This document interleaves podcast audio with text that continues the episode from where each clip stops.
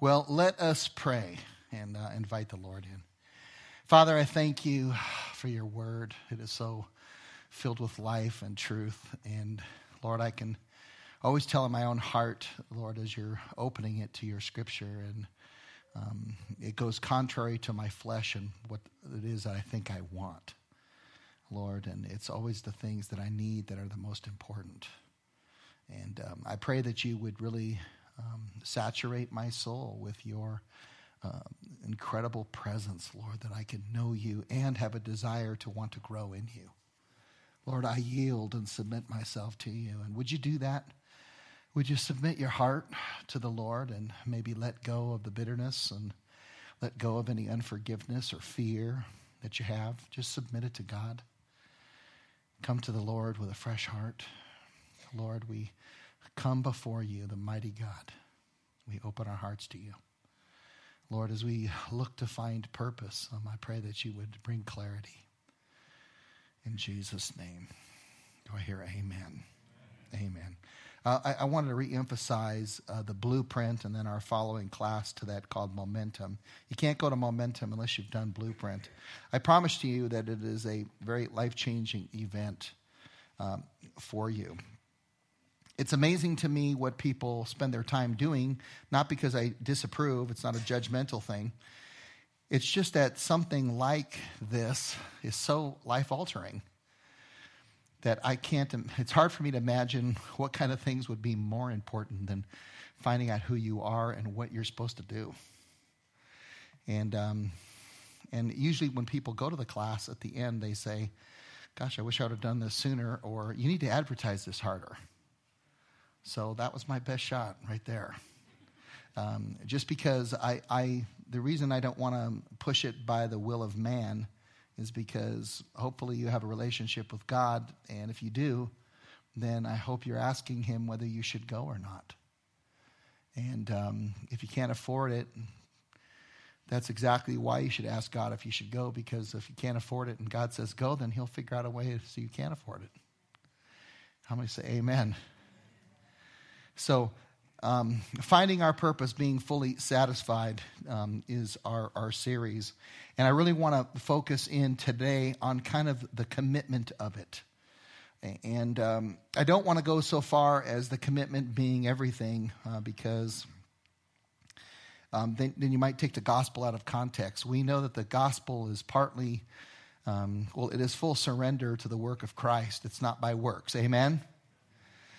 But at the same time, in the grace of God, in the power, in the transformation of God in our lives, He is changing us, and we are cooperating with Him toward the heart of really measuring whether we really want to be a part of what He wants to do. And um, I don't think anyone just wakes up and says, Man, I want to do the will of God. I, I think that's part of the you know, becoming more like Christ. whatever the Father does, Jesus said, I also do. So it becomes, you know, the Father's doing this, and Jesus says, and that's exactly what I want to do. Now he's mirroring himself to exactly what the Father wants to do, and we are being conformed to that desire. You know, not my will, but Lord, your will. So we do have a will and a desire to do things, but they don't always line up with what God wants. Have you noticed that? And it's, you know, and it's not like, you know, Lord, I, you know, I've, I've met people, you know, with everything's a prayer, you know, Lord, while they're at the grocery aisle, you know, Lord, should I get this orange or that banana? Father God, I just submit it to you, Lord. And they go, oh, the orange, orange. Lord, which orange is it?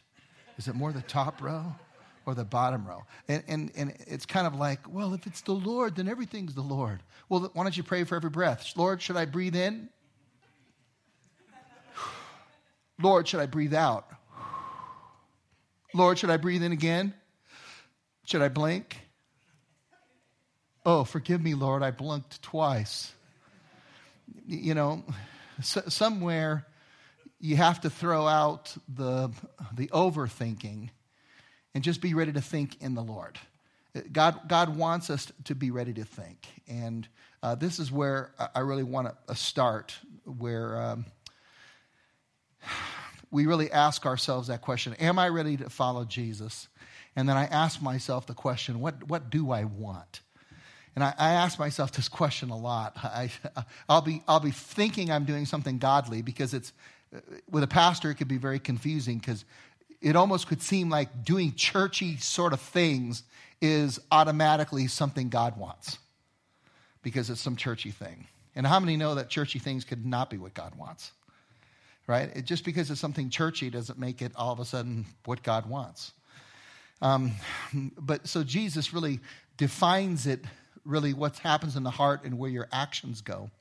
And that's why number one here is be ready to think. And just turn to somebody and say, Are you ready to think? Because this is, this is important. And, and, G, and Jesus asked them this, you know, and these are a, a list of his sermons, but he, he says, What do you think? There was a man who had two sons. So he went to the first, presumably the older, and said, Son, go and work today in the vineyard.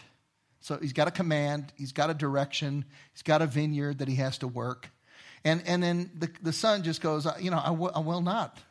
I won't. Now, I'm sure the dad was frustrated at the time.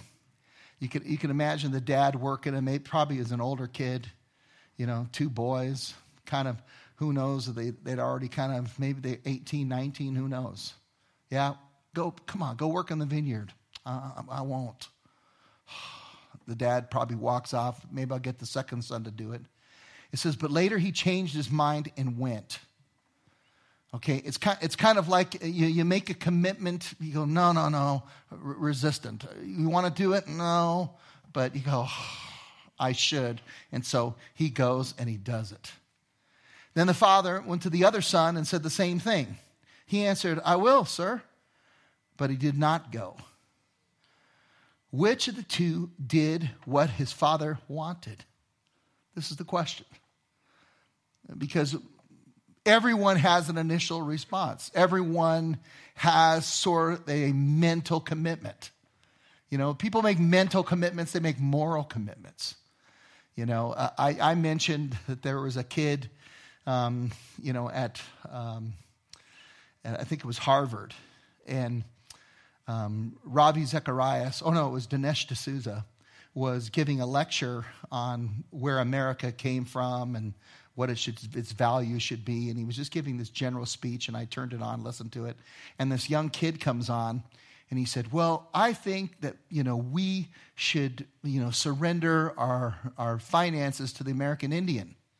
And he went on and on about how the American Indian were the first citizens of our continent and how the white man had taken away his um, freedom to get education and to prosper. And he went to this whole thing that he had in his mind.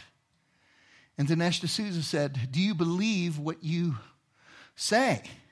And he said, he said, absolutely. And he says, good. He says, then you're white, aren't you? And he goes, yeah. And he goes, are your parents pretty well off? And then he's at Harvard. How many think you might be pretty well off? I, I don't know what, I mean, I remember you talk to my kids, how much is slick? How many remember that conversation? Right? And they go, what? How much do you give you? What? Lord, please help me to rob a bank just once. I repent later. Lord, I had this good tactic. It'll work. Lord, just, and I'll give some to the poor. Lord, it's me and Robin Hood. And, and, you know, and the thing is, is that, you know, this kid said yes, he was well off, and all his friends started cackling toward him, kind of saying, he's rich, he's got money. And, and, and so Dinesh says, so you're white, you're rich, you're exactly the demographic that wants to give away their education and give it over to a Native American. And he said, so why don't you show us by example that you believe what you want, that you believe this.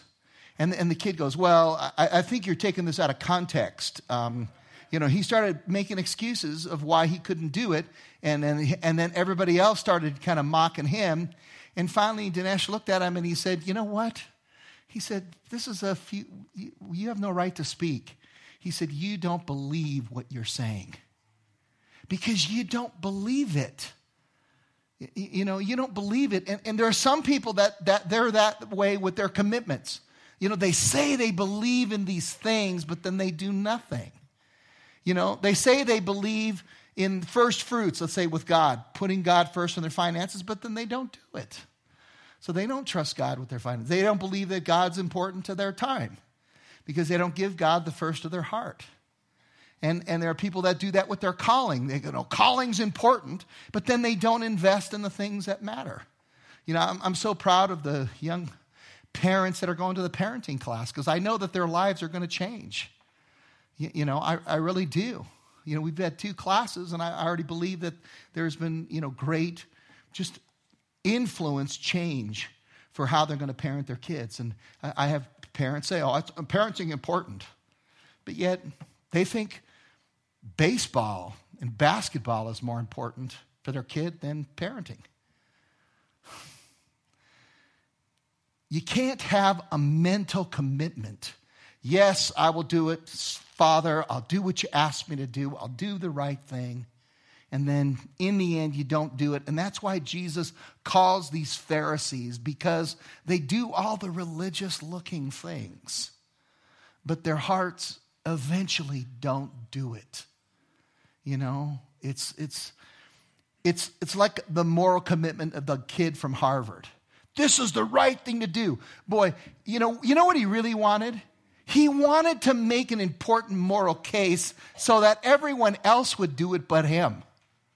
The one, listen, when I was working in Calcutta, India, um, in mission work for a, a couple years, I wasn't there the whole time, but um, I was working with one of the leaders there. And one of the things I, I realized when I met one of the surgeons working in the cleft palate area, he was working with kids all day, and he graduated from John Hopkins. Brilliant surgeon. Worth a lot of money in the, regular um, American market. And I, we dropped him off at his house in our, in our bus and like a, carried all the nurses, and we were going from city to city helping the absolute impoverished places. We were driving into neighborhoods where they had no medical, nothing and there was medical in the bus to help give local help. And we, we finally dropped the doctor off. And his house was probably maybe six times the size of that baptism was his house. And I looked and I said, wow. I go, that, that's where you live? And he goes, yeah. And I said, I go, wow, that's a sacrifice. And he said, I can't serve the people and then live above them. He said, I'm one of them. And he said, I got my education so I could come and follow God's service here. And I thought, I looked at him and I just thought, you are a mighty man of God. You are mighty. And I just, I thought to myself, uh, just, my own introspection just lit up. And I just began to analyze so many things that I've committed my soul to. And I thought, boy, Lord, I just want to increase those things. And then sad to say, and I'm being honest, I find myself sometimes around people that don't care at all about the things of the kingdom. They don't care at all. And even some in the church. It's, it's, like it's like they are the son who says, I'll go, but they don't go. They say morally, you should, but they don't. Mentally, it's right, but they don't go. And, this is why Jesus comes to the religious people. They're the ones that parse the text so carefully. You know, this is what the text says, and this is what it says, and they've got it all right. But yet they have no love, they have no action. Will that really matter so much? And some are committed to the, I've, I have, I'm following Jesus, but I'm not pursuing the purpose for my life. You know, and I, look at, we as leaders of the church look and we say, God, what do you want to do? And we hear things like that people need to follow purpose, and we, we give ourselves over to those things. And, and, and, and still, people say, oh, it's not that big a deal. It's not that important. And, and I look at Jesus confronting the Pharisees, and he says, I tell you the truth. You who think you have everything. He's talking the tax collectors. I mean, not the tax collectors, but the, the, the religious, the ones who feel content. He says, I tell you the truth, the tax collectors and the prostitutes are entering the kingdom of God ahead of you. Now, I just wonder because you have these prostitutes that start following Jesus, how perfect their incredible doctrine was. You know, I wonder if they had figured out the, the end times dilemma. You know what I mean? Because you know it's going to be another 80 years, 70 years, 60 years, whatever, until the book of Revelation is even written. And they're not going to trouble themselves over trivial things. I wonder if they're going to turn on Fox and CNN to find out what the world thinks we're going to ha- what's going to happen rather than listening to the words of Jesus. The kingdom's right here. The men of violence, men of urgency will take it over. I look at Ira back there. He is that man. How many say amen? He is that man. You know, and the thing is, is that the Lord would want us to grow. And that's why Jesus says, What do you think? What do you think about this? And he says, for John came to you, he says to them, to show you the way of righteousness, a, a repentance. It's, it's metanoia, Ch- meta, change, changing of mind, changing of thinking. He came to show you the way. This is the Lamb of God, and you didn't believe him. But the tax collectors and the prostitutes, they did. They believed him. You know, they did. And I love it. I love being the loser who found God. I really do. I'm thankful. And he says, and even after you saw this, you didn't repent and believe him. And you certainly didn't follow him. You didn't follow him. You know, anyone who wants to save his life is going to lose it.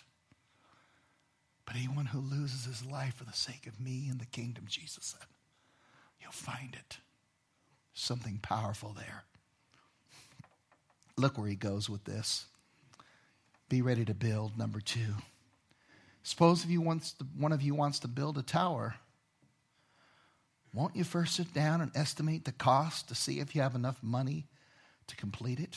A tower. A tower is a place of safety, by the way, in the in the in the ancient days. It's not so much. We kind of fight with air power. You go into a, a place and you have air supremacy. You know, you could take out communications. You know, you can have predators and drones flying over the place to analyze every place that, that, that there is. You, they can do, there's electric, you know, um, um, search things that find where radar is being centralized and where intelligence is being moved. And if you have air supremacy, pretty much at this age, who knows how it'll change? Warfare will change, but it will is that right now you, you can take over a battlefield. And it doesn't matter how deep you dig, because then they just keep making bombs that explode and then wait, and then they explode again, and then they wait, and they explode again, and they'll get you no matter. You can have to go pretty dang deep to expl- get away from it. That's what a tower is. A tower is when the enemy comes in, you can look over and watch what's happening and have the archers and other things looking over your property. And if you want to build a tower, once you build a tower, guess what? You, are basically saying, I am here to defend myself. Right? You don't, you don't, you don't go, I grew up in Inglewood. You don't, you don't start wearing colors, gain colors, or start joining somewhere unless you know you're going to finish the task. You don't just join in. And you don't start to say, we're going to defend ourselves, and everybody goes, oh, you are? Because one of the biggest things I noticed when I moved from Los Angeles is that people look in each other's eyes differently. The neighborhood I grew up, it's just if you look someone in the eye and you look back at them, then you're saying, I can fight you and I will. That's just the way it was. And so you either put your head down or you look, or you the person who looks around. I, I just remember the first time moving into a place not like that, and people going, "Hey, Eric, how are you?" And then when I was a Christian, "Hey," everybody's staring at you.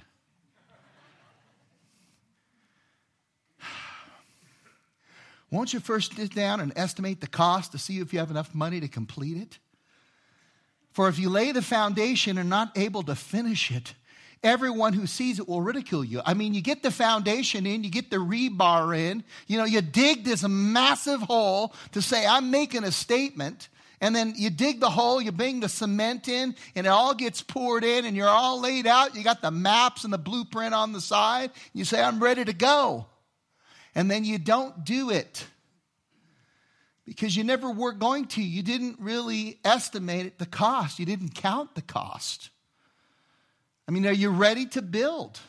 Are you ready to build it completely? He says, Everyone who sees it, they're going to ridicule you, they're going to mock you. That person began to build, but he wasn't able to finish it.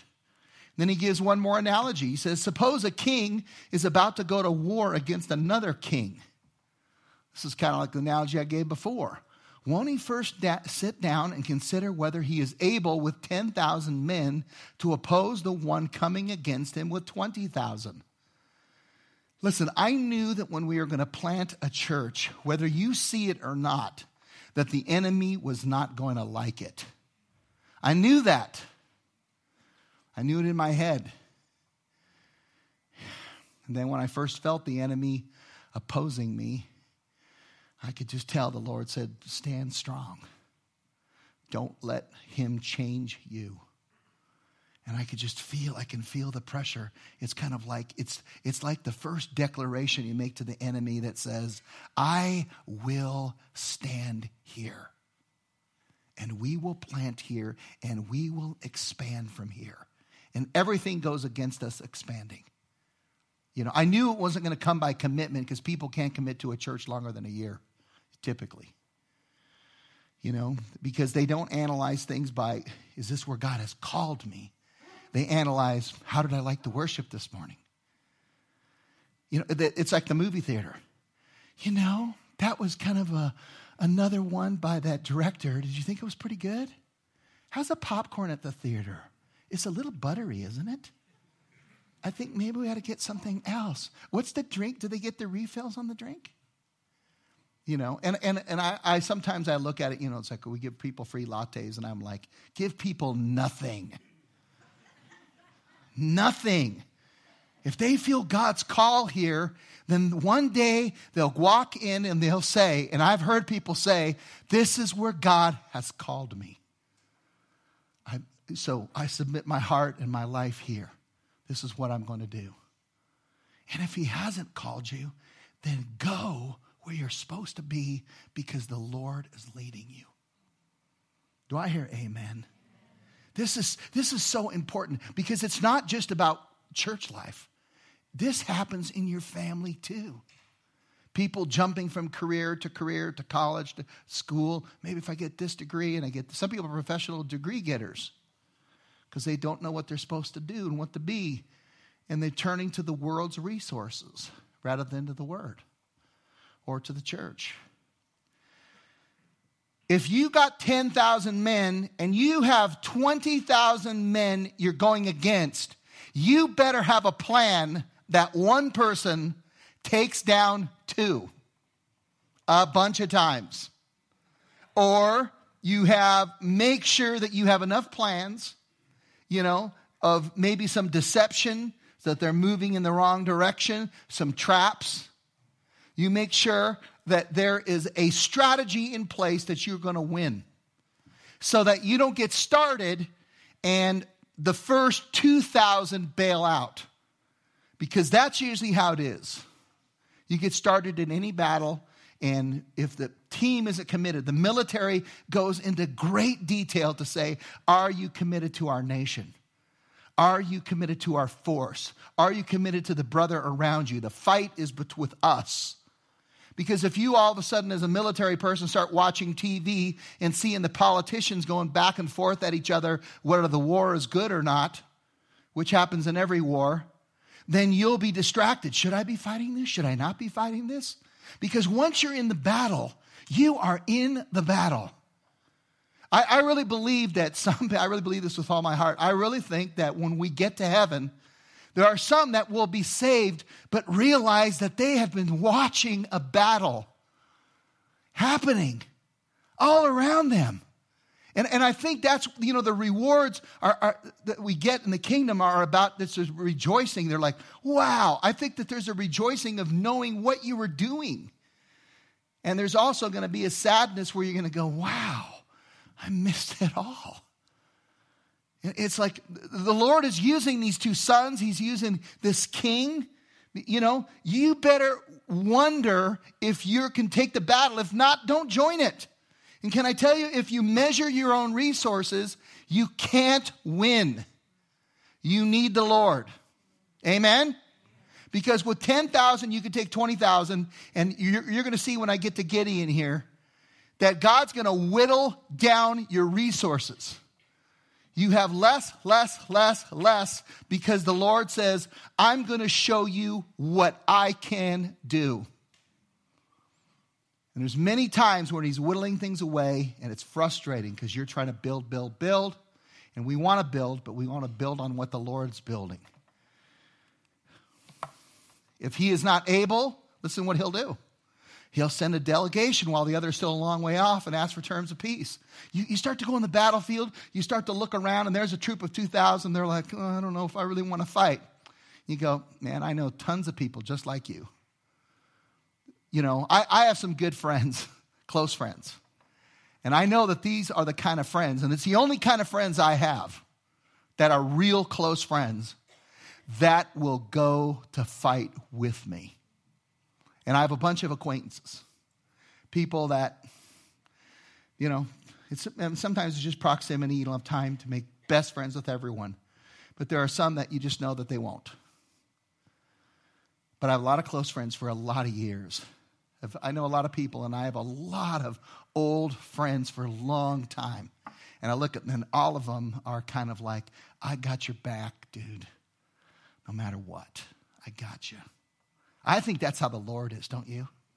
I think the Lord is, I got your back. I think King David is a, I got your back kind of guy. I think Abraham was a, I got your back kind of guy. I think Jesus was a, I got your back kind of guy. I think John the Baptist was a, I got your back. Joshua was to Moses, I got your back.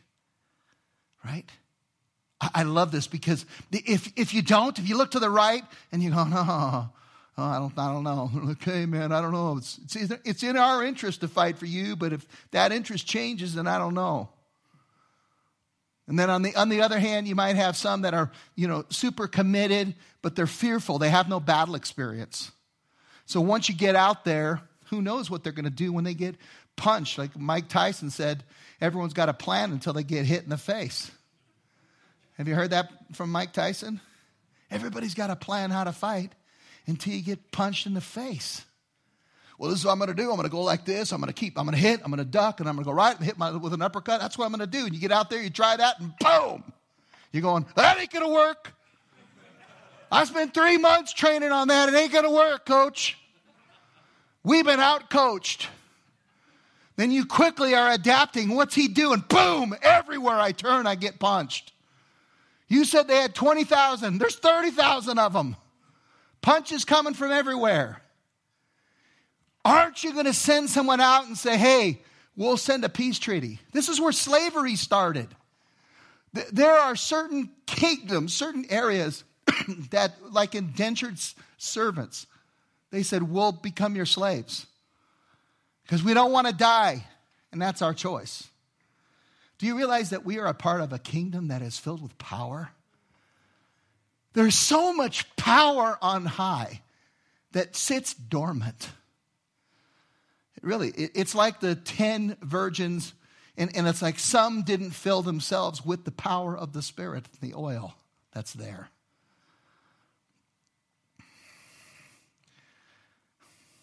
In the same way, those of you who do not give up everything you have cannot be my disciples. You can't, you can't be a, you can be a follower, you can't be a discipler, disciple. It's impossible. A disciple, you have to give up stuff. And I, I, I think, I really honestly believe a lot of people add Jesus to their life. You know, you know, Jesus is a good thing, I'm going to add him to my life. That's so different. How many are getting something from the Lord this morning? I hope you are. How many think the scripture's coming alive? I hope, I hope it is for you.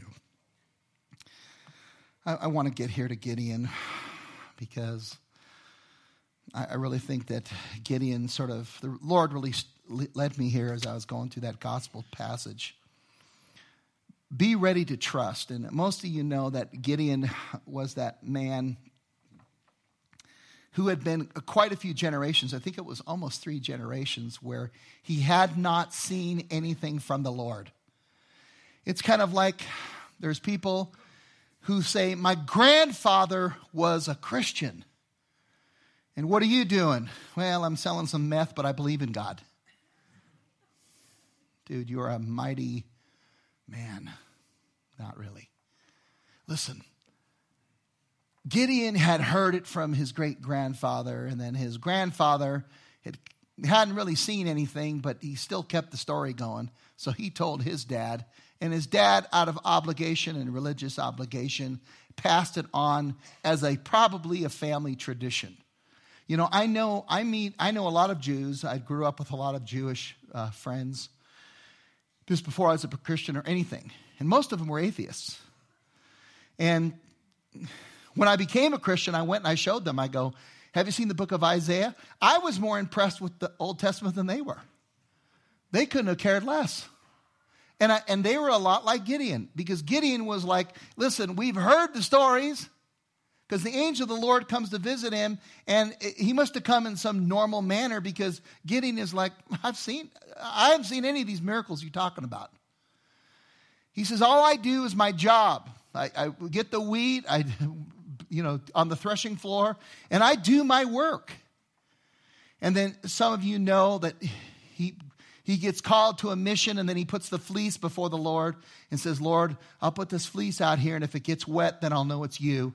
And then the next morning he says, Okay, here's a wet one. If I know it's dry, then I'll know it's you.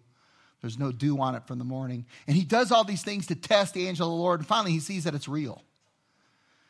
And he doesn't believe in himself, but he finally gets to that place where he begins to own it. He starts to think, you know what? I'm a part of God's kingdom plan, just like the one who's going to build the tower. And he says, you know what? I, am going I, I'm thinking right. I'm going to build it. And then the, the angel of the Lord comes to him and he appears to him mightily and he says, says to him, he says, the Lord is with you, mighty warrior. And, and, he, and now his trust really has to rise up. And here you have some of the things that I was reading. But, sir, Gideon replied, If the Lord is with us, why has all this happened to us? Where's all his wonders that our fathers told us about when they said, Did not the Lord bring us up out of Egypt? But now the Lord has abandoned us and put us in the hand of the Midianites. You know, it's like, th- think about it. I, I, think these are legitimate questions, don't you? The, the Lord hears them.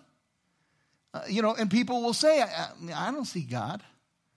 They, they switch their faith from God to, well, science is going to have answers for me. You know what I mean? Or pleasure is going to have, or entertainment is going to have answers for me. What is God going to do for me? And they wonder because they haven't seen it. And they go, listen, we're under the government of the Midian, of Midian. This is the way that it is. And he, he's making all this complaints, and he shows it to him. And he says, I, I don't, he does the Moses thing, you know, how can I do this? And the, the Lord turns to Gideon and says, Go in the strength you have and save Israel out of Midian's hands. Am I not sending you? And, and I think this is such a profound uh, Old Testament prophetic word because what it's saying is, I know the strength that you have. I'm not asking you to make more of it.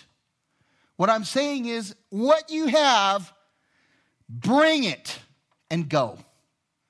Sometimes God's plan doesn't mean you're going to get way better. Sometimes you're going to be exactly who you are and you're just going to go. Do I hear amen? Do I hear amen? amen? Get it from the heart there, a little gruff. The Lord turns to Gideon, go in the strength you have and save Israel. Save your people. You know, but if there's a God, how come he won't save my family? Well, what about you? But, Pastor, come lead my family to the Lord. You want me to care about your family more than you need to care about your family? I'm telling you, I have spent hours and hours weeping for our city, weeping for families, saying, Lord, I'm standing in the gap for them and seeing their dilemma and asking the Lord to bring change. And when I'm praying like this and weeping and wailing and gushing, I can feel the Lord saying, Right, Eric, that's where you need to be. So you can't be, have a shallow answer like, well, I don't know if the Lord wants to, to you know, I'm the only one that would be saved in my family. Everyone else is, you know, part of another faith. Well, why don't you think God would use you? Why wouldn't he use you? Well, none of us has ever, you know, really got a good career going. We're all kind of, we haven't made that much money. Why don't you be the first one to make a difference? Why don't you be the first one that brings the change, a spiritual change to your family? Instead of the curses that have come down generation after generation, why don't you be the one who brings a, a, a splurge of blessing to your family line? Do I hear amen? You be the one. You go, I don't know if I can make the change. Yes, you can. And you should. And if God picked you first or picked you one of the first ones, Trust me, if you're sitting around, he'll find someone else to bring the leadership. He's not going to put your family into the hands of someone who doesn't care or has no courage. It's going to take some courage. It's going to take a step. You're going to have to be bold. You're going to have to preach the gospel, and everyone goes, Well, that's stupid. Trust me, I've been there. That's stupid. okay. Well, it's true. And blah, blah, blah, blah. I was listening to Penn and Teller. You know, he's a big atheist. And he put this video out and he's crying and weeping on this video because I'm, I'm on this um, WeChat blog in China uh, where it's uh, uh, Christians for praying for China to have a transformation. And I can't believe there's thousands, and a friend of mine is leading it. And, and it's just, it's incredible what's happening. And I'm just watching people from all over the world saying, we want to see a transformation in this country.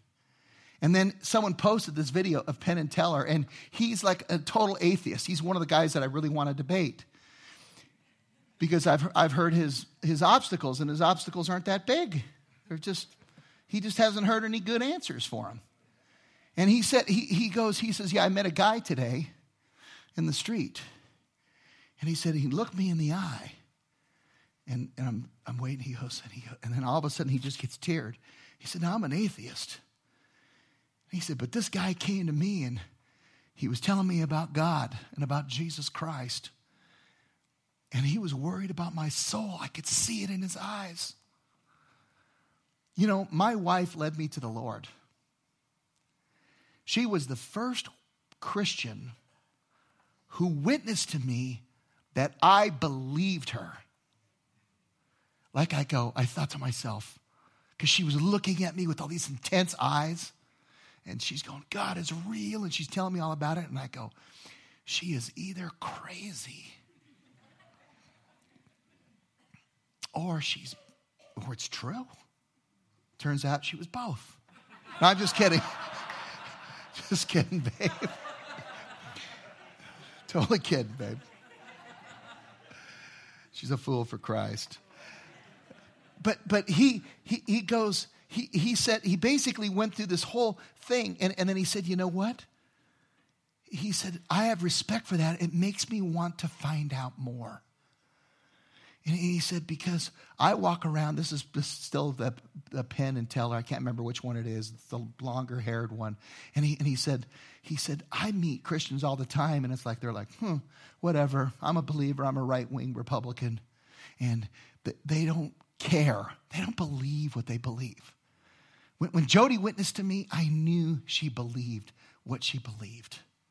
I, I meet people all the time who say they're believers and they don't live like them.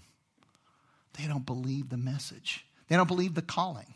They, they don't forgive. Like they don't believe the message in forgiveness. I know people that I've had a relationship for a while. I've tried to reconcile a relationship or make things right, and they won't let unforgiveness down. I'm going, they're not, they're, how could they be followers? Followers of what? If you can't walk in unforgiveness, you, how can you be a follower? That is the normal thing. How, do I hear amen? These are just normal things, you know? But Lord, this is our question. How can I save Israel? And most, some of you know this. This is our excuses, but our family is poor. And, you know, I know we're from a big LDS family, but we're like fourth generation. And trust me, we're like a peon of the peon of the peons. We're nobody. They're somebody, but we're nobody. And this is Gideon. He's going, Lord, why'd you come to me? I don't get it.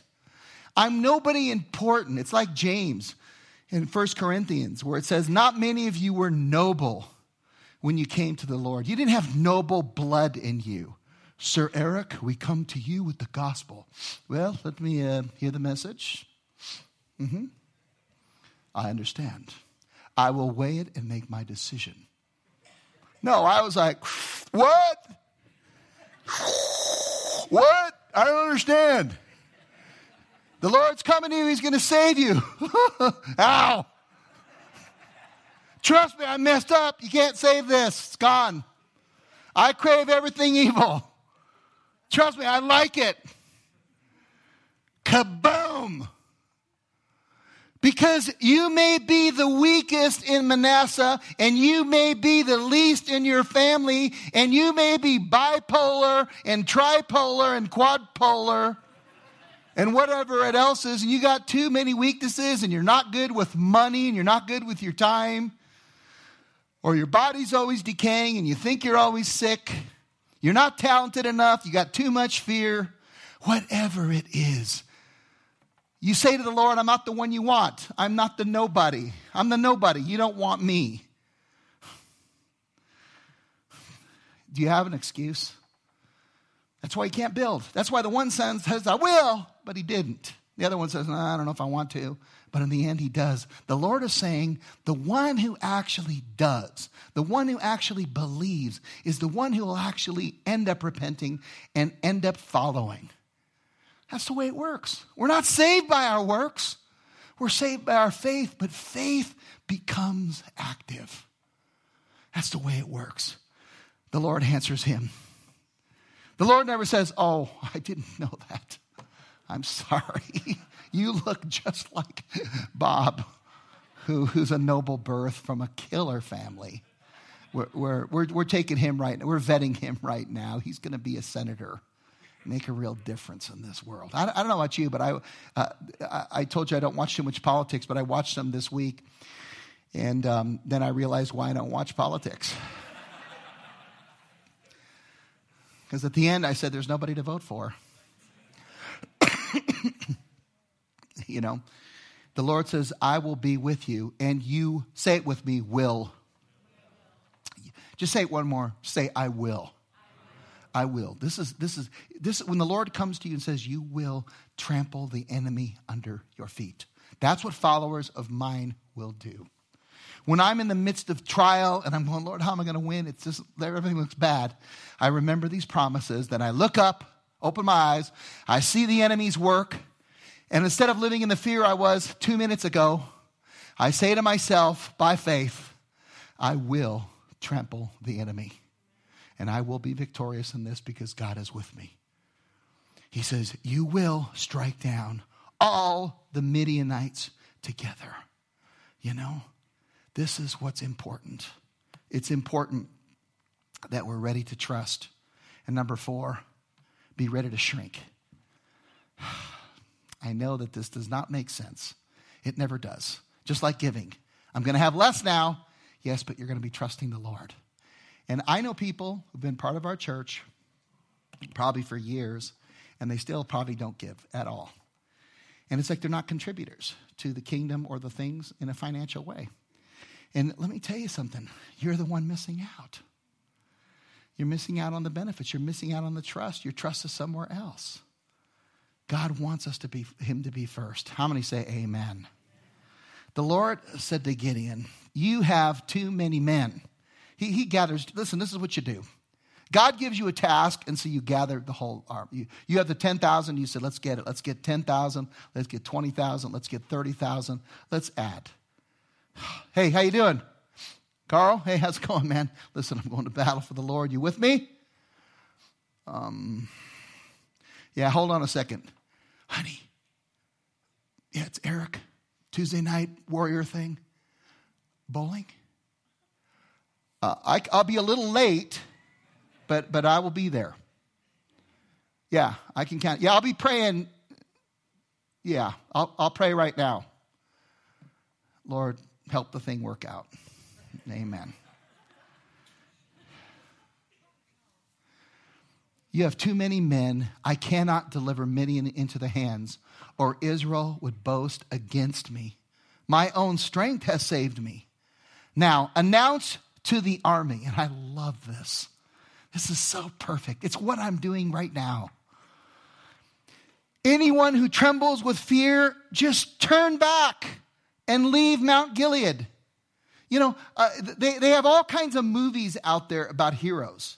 And what people love, because it always reflects the gospel, remember, God's using everything, whether it's something evil or good, God uses everything to dis- display himself. But you'll see a movie where you'll have a hero, or you see it in real life where you're going, uh, there's that new movie called 13 Hours, the story from Benghazi, where you have these mercenary soldiers who are just soldiers, but they're under contract. And, and they're basically, they, they can go if they want to. They don't have to engage, but they decide that there's only one, they're the only ones that can help, so they make the sacrifice. It's it's kind of like you know if you make the sacrifice, you don't have as much. And you risk everything that you have. And, and it's kind of like, and he says, Don't worry. God says, Trust me and take this with the truth. Because when you, when you hear Revelation 21, and it says, Outside are the dogs. He's talking about those who never came to the Lord. And he says, Outside are the dogs. Outside are the thieves. Outside are the cowards. And I just think that this so applies with Gideon. Announce to the army, the army, we're, we're trained, ready to go. Anyone who's trembling with fear, like if you've got the fear, I don't know if I should go, I don't know. He says, just go home. Just go home. He'll be okay. There's preaching on TV. Honestly, you can go home and you can watch the TV and, and you can get taught by anyone who has the money to be on TV and they are the leaders of the Christian church, but maybe not. But you'll think they are because they're on TV. Because we know everything that's on TV is magical. Right? You don't have to have account, but you don't have to have anything. You just need to be on TV and you're good. So 20,000 men left. Just, I mean, you can't do it like this. You know, hey, if you're a wuss, go ahead and go home. Well, I'm staying because of pride. No, you want to go, hey, listen, there's a, there's a battle. We're taking on Midian. Do you understand that Midian is a serious army? You're talking about they're kind of the America in this case. They've got all the power, they've got the armor.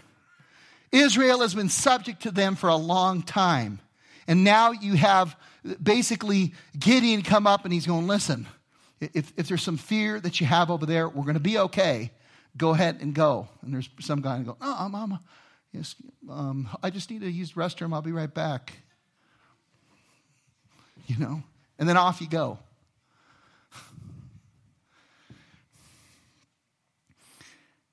When you're in the military, you're responsible for something. You have a task. You're in charge of some troops or a platoon or a battalion. You're in charge of something. You have to take something on the map. You know, you take building A, you take building B, you take building C, and then you look at the people and you go, are these guys that I can count on? Are these guys, I mean, are these guys that are going to hold that building until they die? Or are these the kind of people that the minute things are going to go bad, they're going to bail? I'm sorry, but we're surrounded sometimes by that. Jody asked, people say, How big's the church? And, and, and, they go, they look at the numbers. This is what the number is. How many people attend? I always take a third of that. And I said, Well, that's the church. Because that's the ones that are actually committed to being a presence. Do you know that if everyone who came to Christ and was a presence in the church and just decided to stay and be an influence, that we would already have won Utah? Do you know that? We would have won. They say if every Christian just gave 10%, there would be no poverty in the entire world. Who do you think God holds responsible? The unbeliever? No.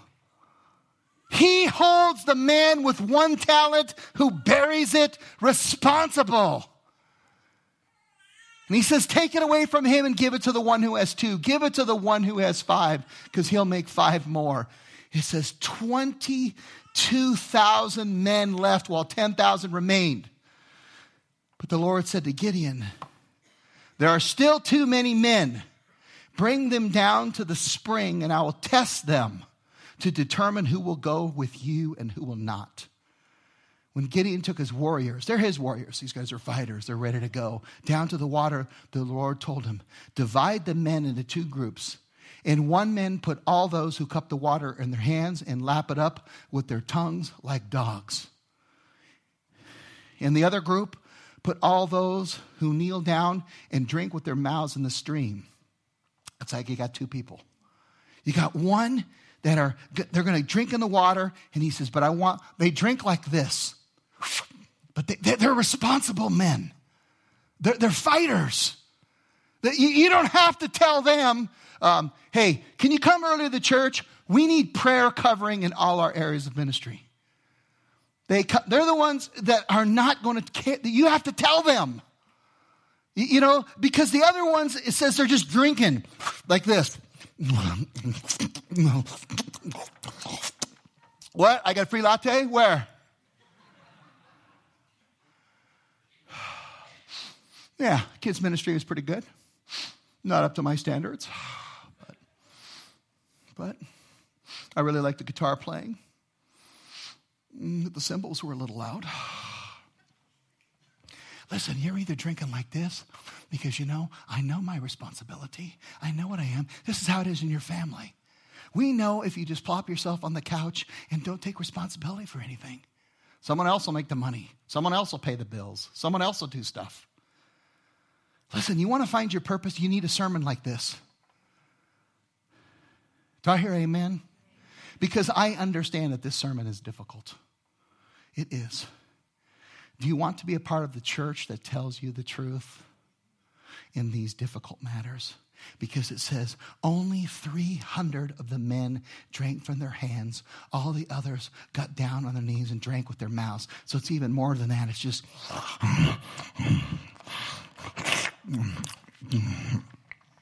Oh, oh. Really? Really? Do you understand if men and women of God rose up, what a, in your family, what a difference your family would make?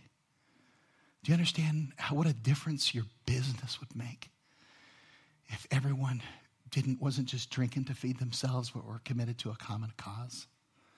the only kind of purpose that matters is the one that God has birthed. It's the only one that matters.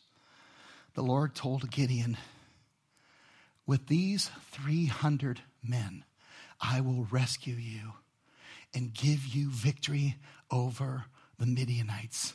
Send all the others home. Do you realize how many men is 22,000? You cannot do this unless you've had an encounter with God. Because when you're sending that first time 22,000 men, and you know the Midianites are going to be camped all around you, and they were. And all you have to do is look over the ridge line and look, and there are tents as far as you can see. And God is whittling you down, He's shrinking you. You've already examined and counted the cost. You're ready to build. You're ready to trust God. And now He puts it on the line and says, I'm going to shrink your resources so you have less.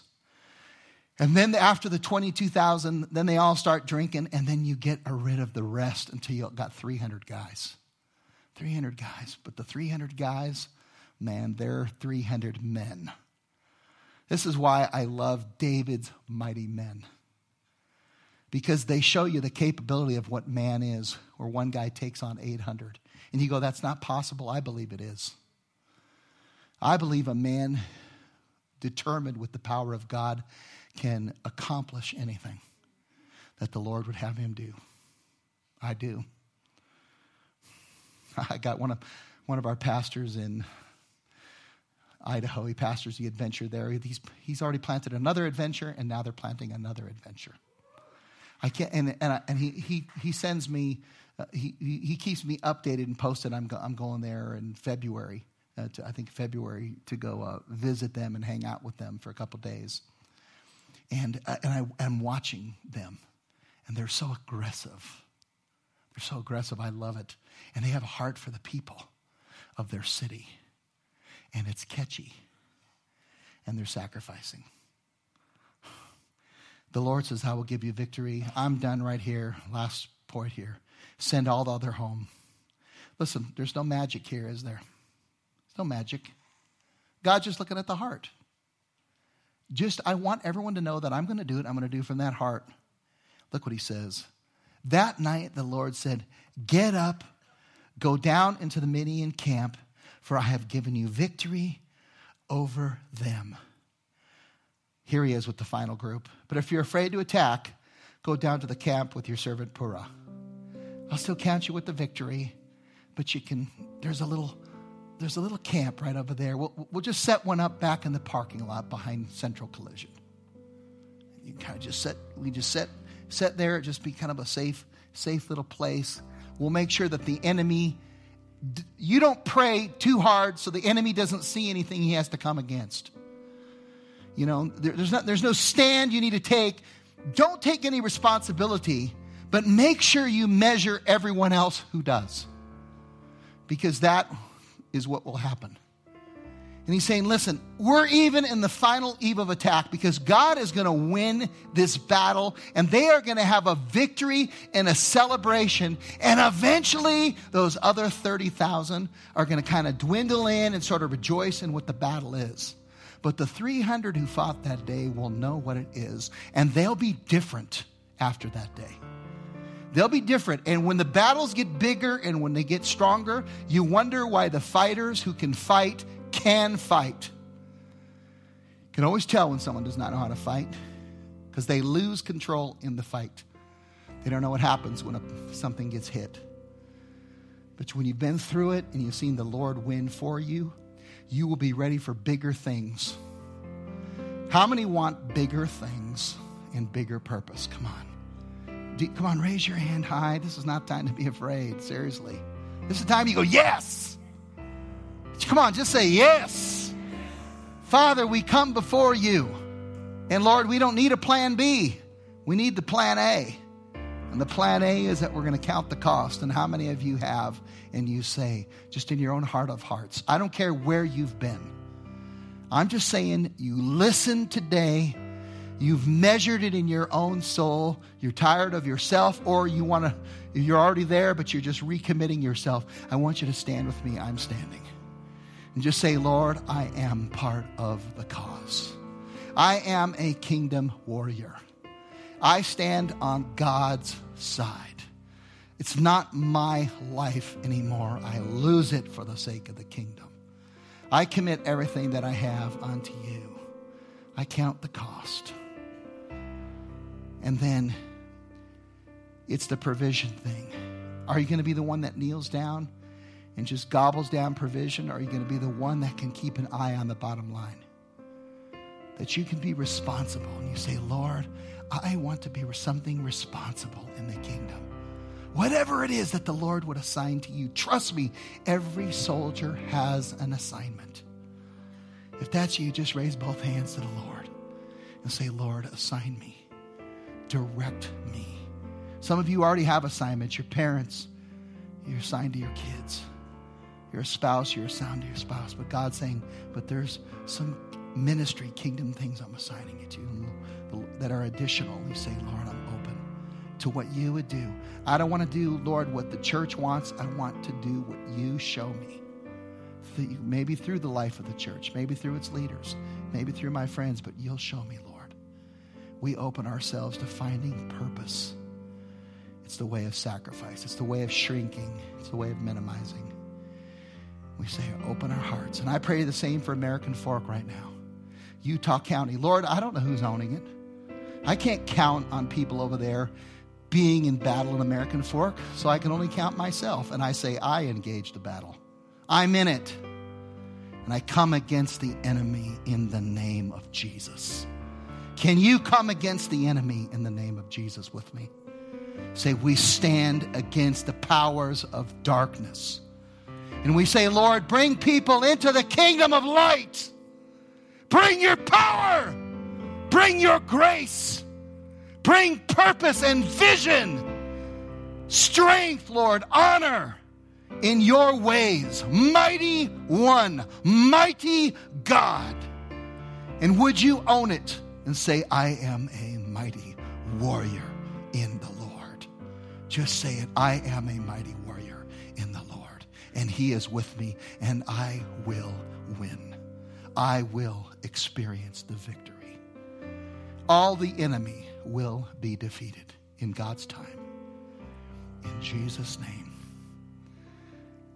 Say amen and hug someone next to you. Hug someone next to you. God bless you. We'll see you next week. Let the Lord saturate this in you.